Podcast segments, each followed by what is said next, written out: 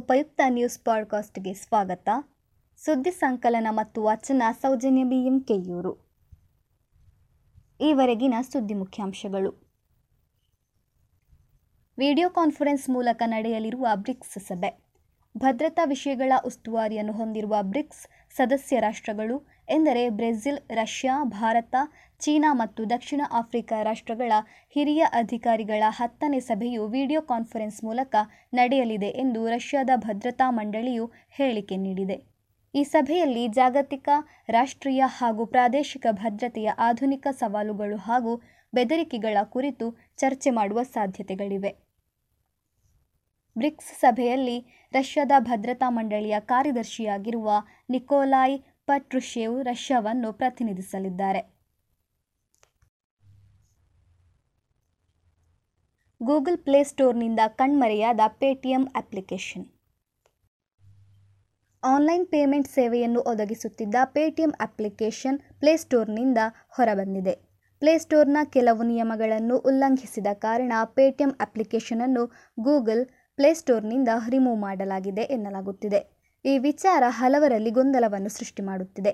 ಅನೇಕರು ಈ ಬಗ್ಗೆ ಟ್ವಿಟರ್ನಲ್ಲಿ ಬರೆದು ಹಾಕುತ್ತಿದ್ದಾರೆ. Paytm app one nine seven communication limited ಸಂಸ್ಥೆಗೆ ಸೇರಿದ್ದು ವಿಜಯ್ ಶೇಖರ್ ಶರ್ಮಾ ಈ ಸಂಸ್ಥೆಯನ್ನು ಸ್ಥಾಪಿಸಿ ಆನ್ಲೈನ್ ಪೇಮೆಂಟ್ ಸೇವೆಯನ್ನು ಅಭಿವೃದ್ಧಿಗೊಳಿಸಿದ್ದರು.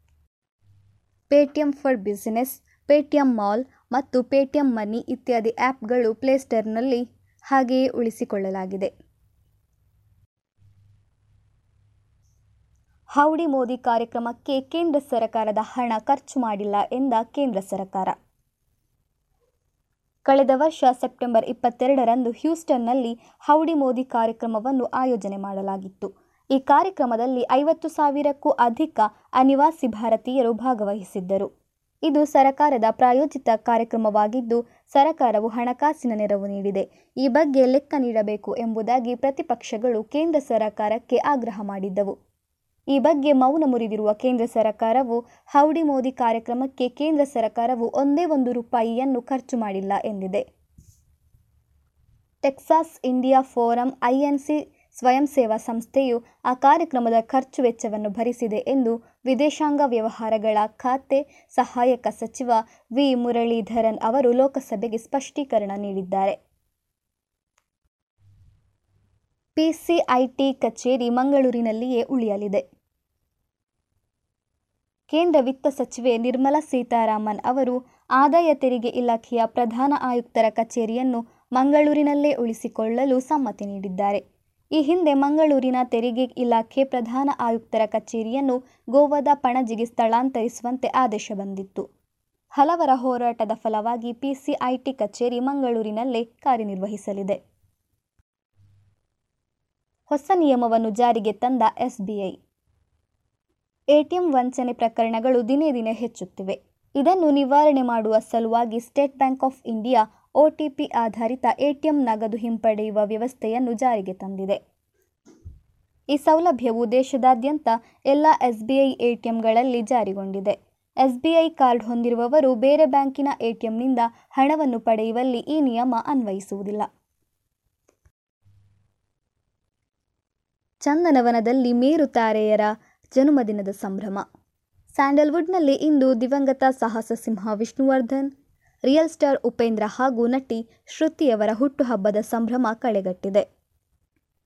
ವಿಷ್ಣುವರ್ಧನ್ ರವರ ಸ್ಮಾರಕಕ್ಕೆ ಮುಖ್ಯಮಂತ್ರಿ ಯಡಿಯೂರಪ್ಪನವರು ಶಂಕುಸ್ಥಾಪನೆ ಮಾಡಿದ್ದಾರೆ. ಭಾರತ ಸರ್ಕಾರದ ಅಂಚೆ ಇಲಾಖೆಯಿಂದ ವಿಷ್ಣುವರ್ಧನ್ ರವರ ಎಪ್ಪತ್ತನೇ ಜಯಂತಿ ಪ್ರಯುಕ್ತ ವಿಶೇಷ ಅಂಚೆಲಕೋಟೆಯನ್ನು ಬಿಡುಗಡೆ ಮಾಡಲಾಗಿದೆ. ಉಪೇಂದ್ರರವರು ಸರಳವಾಗಿ ಹುಟ್ಟುಹಬ್ಬವನ್ನು ಆಚರಿಸಿಕೊಂಡಿದ್ದಾರೆ. ಇನ್ನು ಚತುರ್ಭಾಷಾ ನಟಿ ಶ್ರುತಿಯವರಿಗೆ ಹಲವಾರು ಗಣ್ಯರು ಸೇರಿದಂತೆ ಅಭಿಮಾನಿಗಳು ಶುಭ ಹಾರೈಸಿದ್ದಾರೆ. ನಿರೂಪಕ ಅಕುಲ್ ಬಾಲಾಜಿ ಹಾಗೂ ನಟ ಸಂತೋಷ್ ಕುಮಾರ್ಗೆ ನೋಟಿಸ್ ನೀಡಿದ ಸಿಸಿಬಿ. ಸ್ಯಾಂಡಲ್ವುಡ್ನಲ್ಲಿ ಡ್ರಗ್ಸ್ ಮಾಫಿಯಾದ ತನಿಖೆಯು ಚುರುಕುಗೊಂಡಿದೆ. ಈಗಾಗಲೇ ಹಲವು ಸೆಲೆಬ್ರಿಟಿಗಳನ್ನು ವಿಚಾರಣೆಗೆ ಒಳಪಡಿಸಲಾಗುತ್ತಿದೆ. ಇದೀಗ ಕನ್ನಡ ಕಿರುತೆರೆಯ ಜನಪ್ರಿಯ ನಿರೂಪಕ ಅಕುಲ್ ಬಾಲಾಜಿ ಹಾಗೂ ನಟ ಸಂತೋಷ್ ಕುಮಾರ್ಗೆ ಸಿಸಿಬಿ ಪೊಲೀಸರು ನೋಟಿಸ್ ಕಳುಹಿಸಿದ್ದಾರೆ. ನಾಳೆ, ಎಂದರೆ ಸೆಪ್ಟೆಂಬರ್ ಹತ್ತೊಂಬತ್ತರಂದು ಬೆಳಗ್ಗೆ ವಿಚಾರಣೆಗೆ ಹಾಜರಾಗುವಂತೆ ಇಬ್ಬರಿಗೂ ಸೂಚನೆ ನೀಡಲಾಗಿದೆ. ವಿಚಾರಣೆಯಲ್ಲಿ ಅಧಿಕಾರಿಗಳಿಗೆ ಸಂಪೂರ್ಣವಾಗಿ ಸಹಕರಿಸುತ್ತೇವೆ ಎಂದು ಅಕುಲ್ ಬಾಲಾಜಿ ಹಾಗೂ ಸಂತೋಷ್ ಕುಮಾರ್ ಪ್ರತಿಕ್ರಿಯೆ ನೀಡಿದ್ದಾರೆ. ಸುದ್ದಿ ಸಂಚಯ ಆಲಿಸಿದ ಎಲ್ಲರಿಗೂ ಧನ್ಯವಾದಗಳು. you